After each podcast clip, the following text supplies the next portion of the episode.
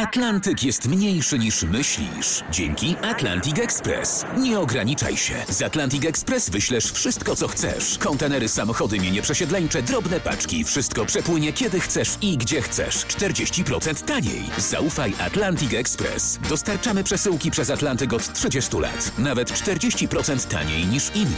Dzwoń 1 800 775 73 63. Ekspresowo przez Atlantyk. Tylko z Atlantic Express. To 25 maja, poniedziałek. Zaczynamy podcast Podsumowanie dnia w RMF FM. Bogdan Zalewski, witam i zapraszam. Wyrażenia klucze w wydarzeniach to druga w przedbiegach na pierwszą prezes, nadzieja na zdjęcie nakazu i zdjęcie maseczek, a także aligatorka Marta. Wspomnienia tu warta.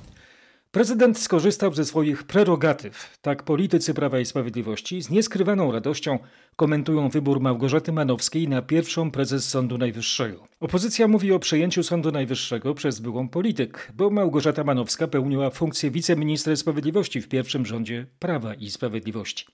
Szerzej o stanowiskach obu stron sporu opowie Patryk Michalski. Choć to kolejny już rozdział prawno-politycznego sporu o niezależność sądownictwa i argumenty obu stron są znane, to sprawa jest wyjątkowa, bo dotyczy Sądu Najwyższego. Sądu, który rozpatruje kasację, orzeka o ważności wyborów, a jego pierwszy prezes jednocześnie stoi na czele Trybunału Stanu, przed którym odpowiadają politycy. Dlatego ta sprawa budzi tyle politycznych emocji. To ważny etap w porządkowaniu i stabilizowaniu systemu prawnego. Tak tę zmianę szef klubu PiS Ryszard Terlecki ocenił dziś w Sejmie. Szczęśliwie e, te wszystkie próby przewlekania wyboru kandydatów zakończyły się pomyślnie, no i prezydent mógł skorzystać z swoich praw. To wybór nielegalny, podyktowany politycznym apetytem na przejęcie sądów, odpowiada opozycja. Sama ta okoliczność, że były polityk jest wybierany na stanowisko pierwszego prezesa Sądu Najwyższego, w mojej ocenie absolutnie jest e, sprzeczna z takimi standardami demokracji.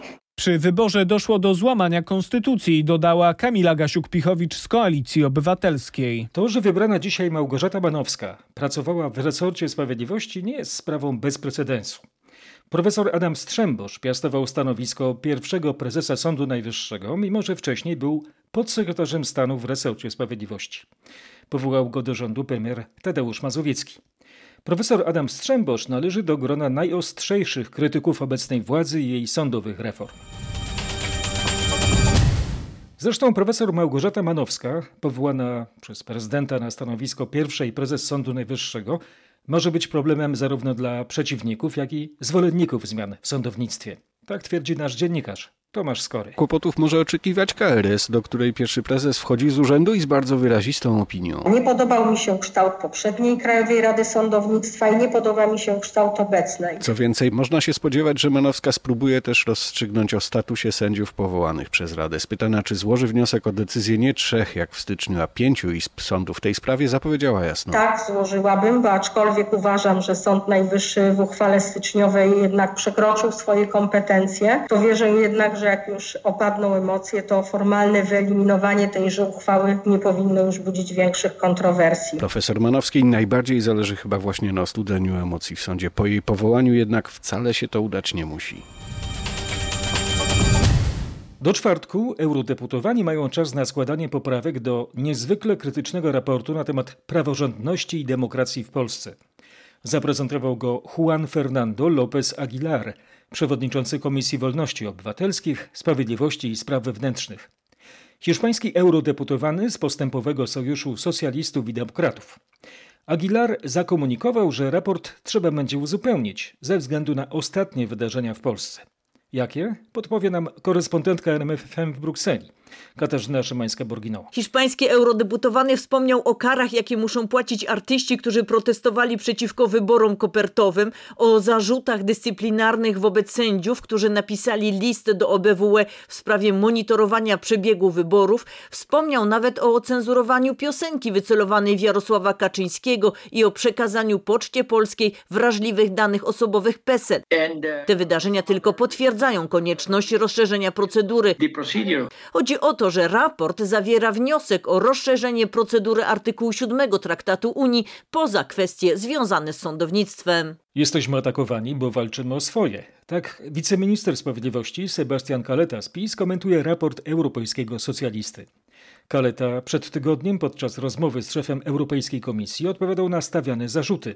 Według niego raport zawiera błędy rzeczowe. Ataki na Polskę wynikają z faktu, że próbowanie powiązania środków unijnych z zasadą praworządności i brak jakichkolwiek obiektywnych kryteriów w tej ocenie służy tylko i wyłącznie temu, by arbitralnie móc odbierać środki e, państwom Unii Europejskiej, które prowadzą suwerenną politykę. Wiceminister Kaleta wiąże więc wątki finansowe z presją polityczną wokół wymiaru sprawiedliwości. Izba Dyscyplinarna Sądu Najwyższego uchyliła w poniedziałek immunitet sędziemu, który miał dopuścić się gwałtu i wyraziła zgodę na jego zatrzymanie oraz pociągnięcie do odpowiedzialności karnej. Postanowienie jest nieprawomocne. Sędzia Jakub K., według podawanych informacji, miał dopuścić się gwałtu na sędzi, z którą łączyły go wcześniej stosunki osobiste. Do zdarzenia doszło w czerwcu 2019 roku. W Polsce odnotowano 341 nowych przypadków zakażenia koronawirusem, podało Ministerstwo Zdrowia. O 148 przypadkach resort poinformował w porannym raporcie. W popołudniowym potwierdzono kolejne 193 przypadki oraz śmierć 11 osób. Jaki rozwój sytuacji przewiduje resort? Liczymy, że do końca tego tygodnia te wyniki jeszcze będą dość wysokie na Śląsku, ale od kolejnego tygodnia one powinny spadać. Ogniska na Śląsku zostały wszystkie zdiagnozowane, osoby chore wyizolowane, osoby z kontaktu są kwarantannowane, więc można powiedzieć, że w pewien sposób te ogniska zamknęliśmy. Poinformował rzecznik Ministerstwa Zdrowia Wojciech Andrusiewicz. Aktualne informacje o zachorowaniach na COVID-19 w Polsce, raport ze świata, mapy oraz infografiki mamy na rmf24.pl. Minister zdrowia zapowiedział, że wkrótce zdjęty zostanie nakaz zakrywania ust i nosa na świeżym powietrzu. Prawdopodobnie już od przyszłego tygodnia. To nie oznacza jednak, że możemy pożegnać się z maseczkami. Krzysztof Brenda opowie o szczegółowych zasadach. Nakaz zakrywania twarzy ma zostać zniesiony tylko na świeżym powietrzu, a to oznacza, że w sklepach, w urzędach i w komunikacji miejskiej maseczki czy też inna forma zakrywania ust i nosa dalej będą konieczne. Ta decyzja rządu może dziwić, bo jeszcze niedawno na konferencjach prasowych słyszeliśmy taką wersję. Kiedy najwcześniej możemy liczyć na to, że zostanie zniesiony obowiązek noszenia maseczek? Jak będzie szczepionka. Jak wiemy, szczepionki nie ma. Ministerstwo Zdrowia tłumaczy, że poza Śląskiem i Wielkopolską liczba zakażeń spada. Do tego wiele osób i tak nakazu zakrywania twarzy nie przestrzegano i stąd mamy luzowanie. Konferencja, podczas której ma to zostać ogłoszone, wstępnie planowana jest na jutro. Wtedy też rząd ma ogłosić częściowe otwarcie siłowni i klubów fitness, dopuszczenie wesel do 50 osób oraz być może otwarcie dla ograniczonej liczby widzów, kin i teatrów. To wszystko ma obowiązywać od 1 czerwca. A to jutro, w zapowiedzi Krzysztofa Berendy, to wtorek 26 maja.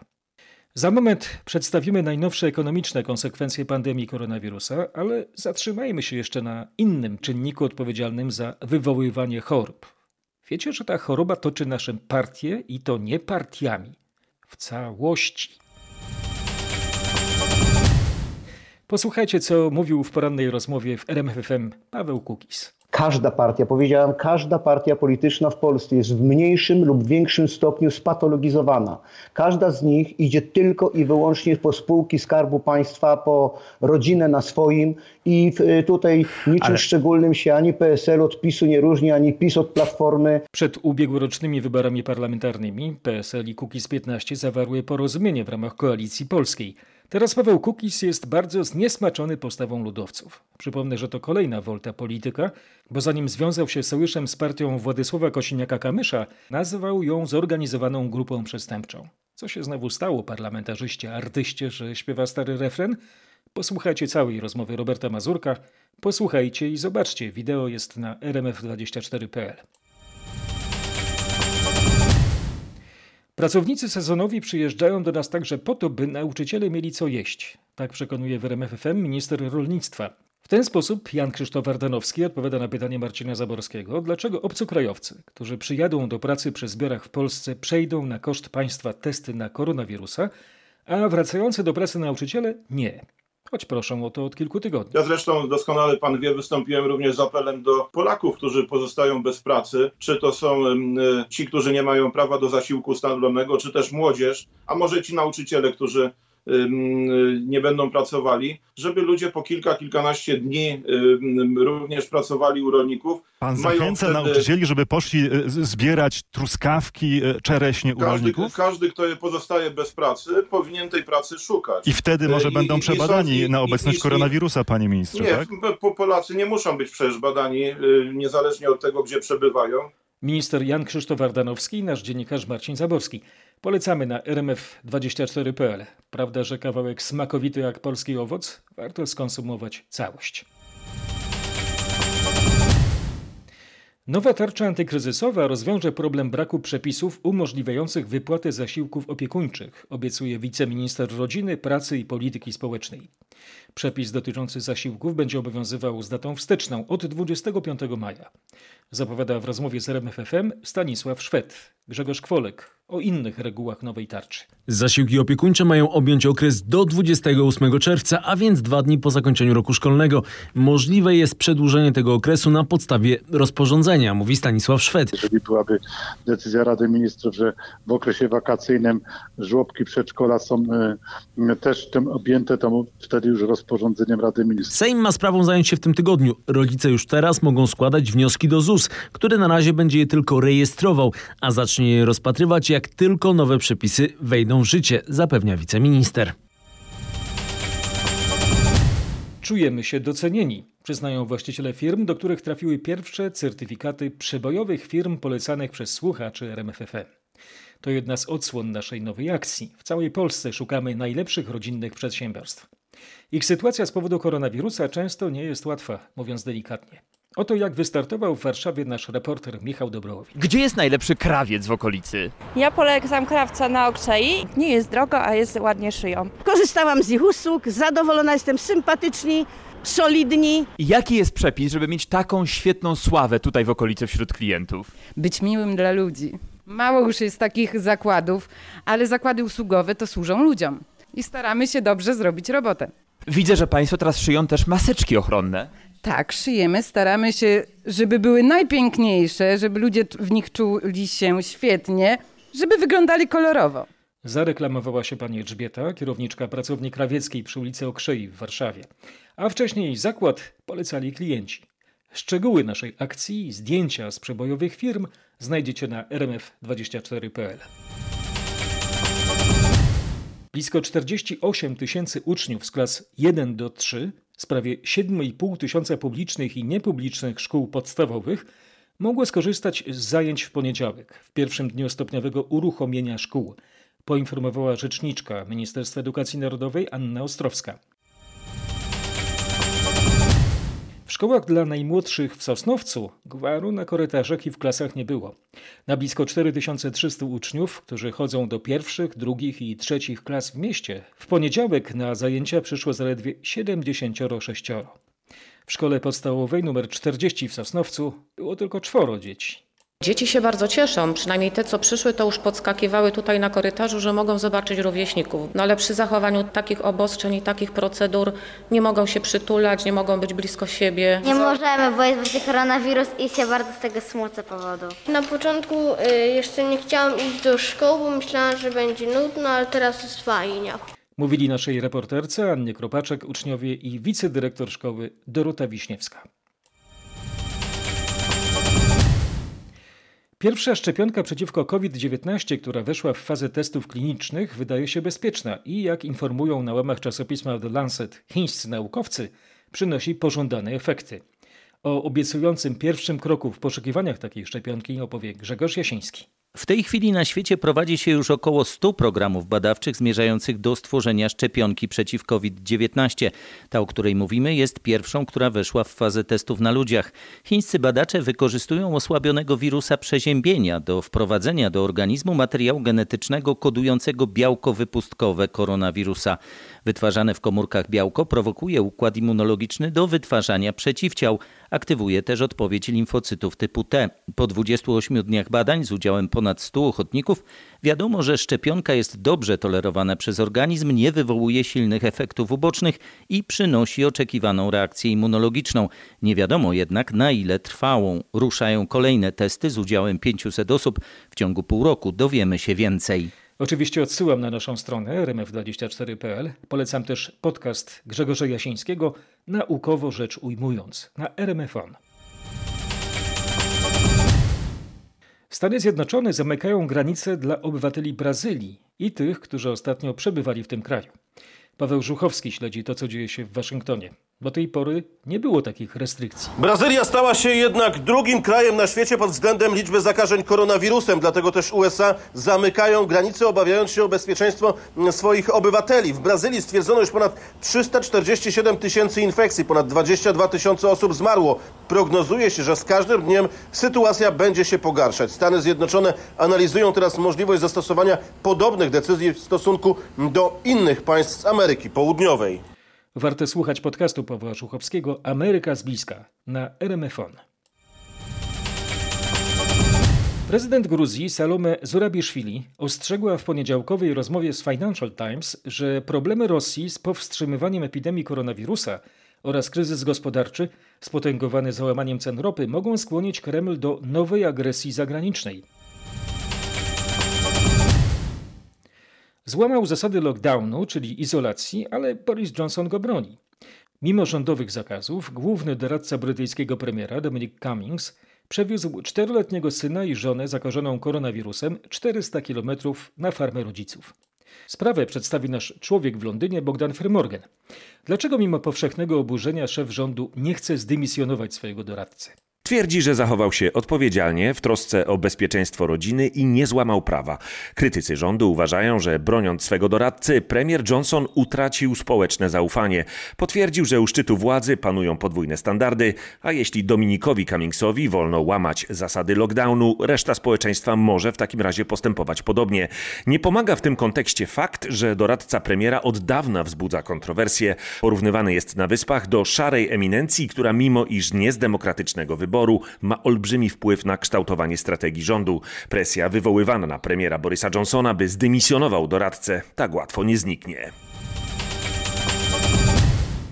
Na Słowacji protestują właściciele klubów fitness. Začal sa štrajk majiteľov fitness centier na diaľničnom wjazde do Bratislavy. Po polsku o poniedziałkowej akcji naszych południowych sąsiadów opowie nam Maciej Pałachicki. Właściciele klubu fitness żądają jak najszybszego otwarcia siłowni w ramach znoszenia obostrzeń związane z koronawirusem. To planowane jest jednak dopiero w kolejnym etapie ustalonym przez tamtejszy rząd. Protestujący początkowo grozili zablokowaniem autostrad. Według słowackich mediów skończyło się na częściowej blokadzie wjazdu do Bratysławy. Właściciele siłowni jadą wszystkimi trzema pasami autostrady D1 z prędkością 30-40 km na godzinę. A my szybko przenosimy się do Paryża, bo mamy nową rewolucję francuską. Rewolucję w organizacji koncertów w związku z epidemią koronawirusa. Proponuje ją znany francuski kompozytor, wykonawca i producent muzyki elektronicznej Jean-Michel Jarre. Nasz korespondent Marek Gładyż opowie, na czym ma to polegać. Jean-Michel Jarre proponuje zastąpienie występów muzyków w klubach, salach i na stadionach płatnymi koncertami w internecie. Alarmuje on, że nie można bezczynnie czekać do momentu, aż będzie można znowu organizować tradycyjne koncerty, które przyciągają tłumy fanów i na których powstaje zawsze tłok, bo artyści mogą być długo pozbawieni części dochodów. Autor kultowej płyty Oxygen apeluje o regularne organizowanie wirtualnych występów na żywo piosenkarzy i zespołów w sieci, za których oglądanie internauci płaciliby niewiele niewielkie sumy, trochę na zasadzie kupowania wejściówek. Pozwolą Państwo, że przedstawię gwiazdę filmową. Aligatorzyca Marta będzie wkrótce obchodziła 90 lat. Mieszkająca w miejskim ogrodzie zoologicznym w Płocku jest najstarszym zwierzęciem w ogrodach zoologicznych w Europie. W tym roku, z uwagi na epidemię koronawirusa, urodzinowe przyjęcie będzie miało skromniejszą oprawę. Marta wykluła się w 1930 roku w nieistniejącym już ogrodzie Reptile Jungle of Slidell w stanie Louisiana. Do płockiego zoo przybyła 19 sierpnia 1960 roku razem z samcem Pedro.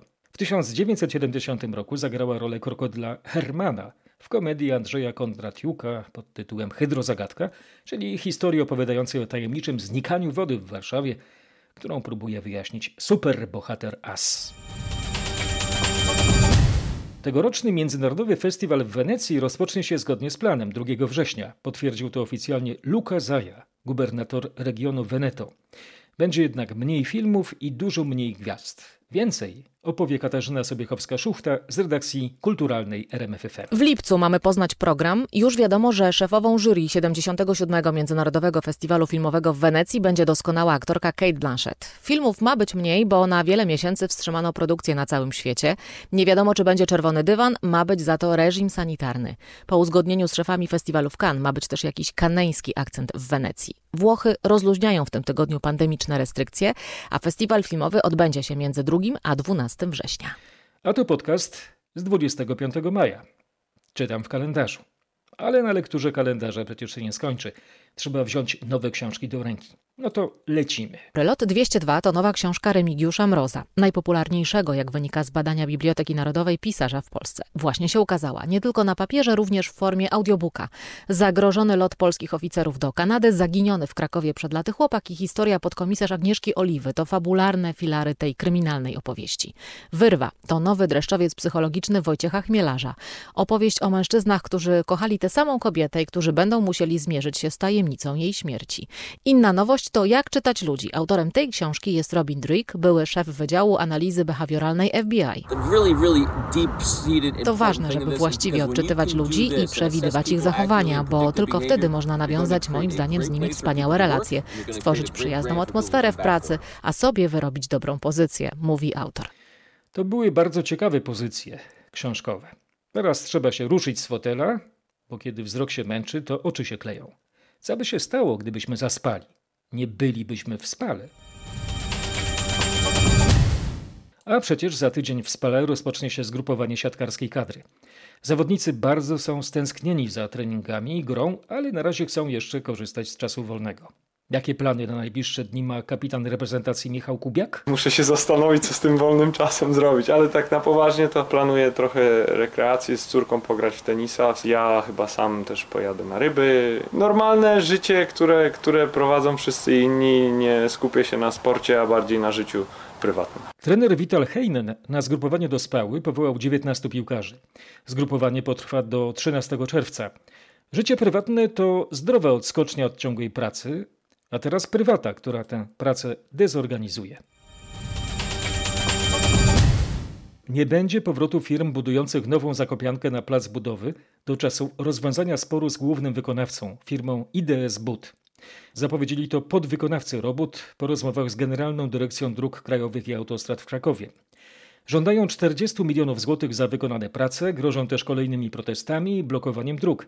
Tę drogową aferę pilotuje nasz reporter Marek Wiosło.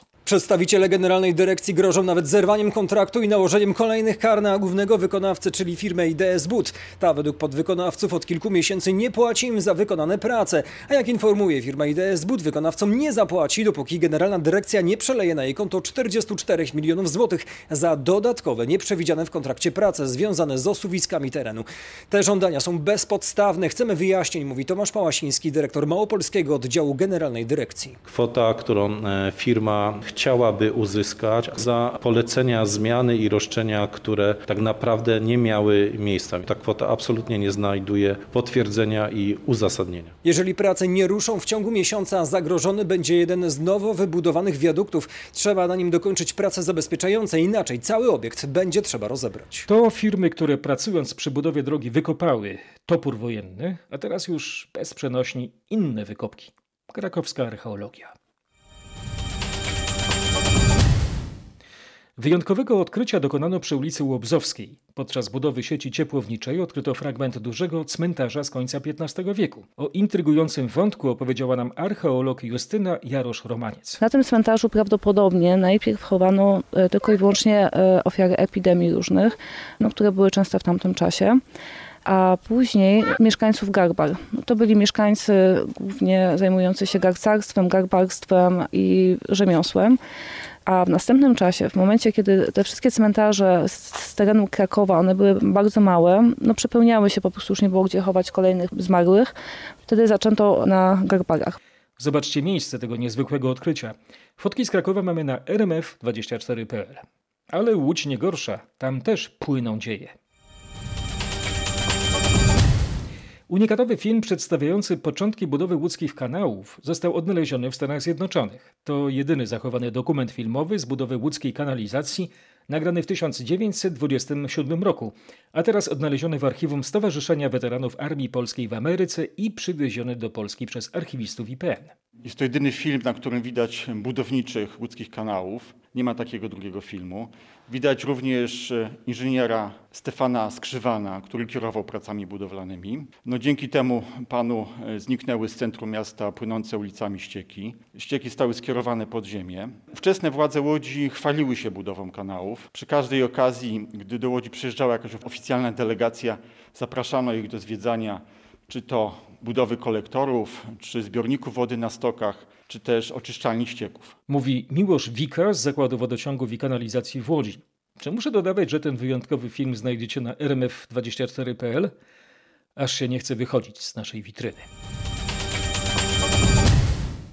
Cyfrowy świat tekstów to dzisiaj nasze naturalne, choć wirtualne środowisko, ale przecież wynalazek Gutenberga wciąż nie został odłożony do lamusa.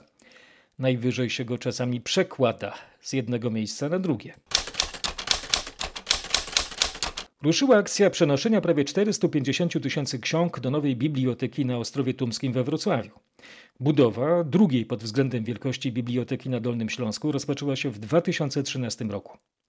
Na podstawie zachowanych materiałów ikonograficznych architekci odtworzyli kształt, proporcje i detale budynku z początku XVIII wieku, mówi ksiądz Adam Dereń, koordynator budowy. Są tutaj zgromadzone e, inkunabuły, czyli księgi, które powstały do 1500 roku, a także e, starodruki, które powstawały w XVII-XVIII wieku. Tutaj zostaną przewiezione w sumie trzy biblioteki. Biblioteka Papieskiego Wydziału Teologicznego, Biblioteka Kapitulna, Biblioteka Seminarium, a także archiwa archidecyzjalne.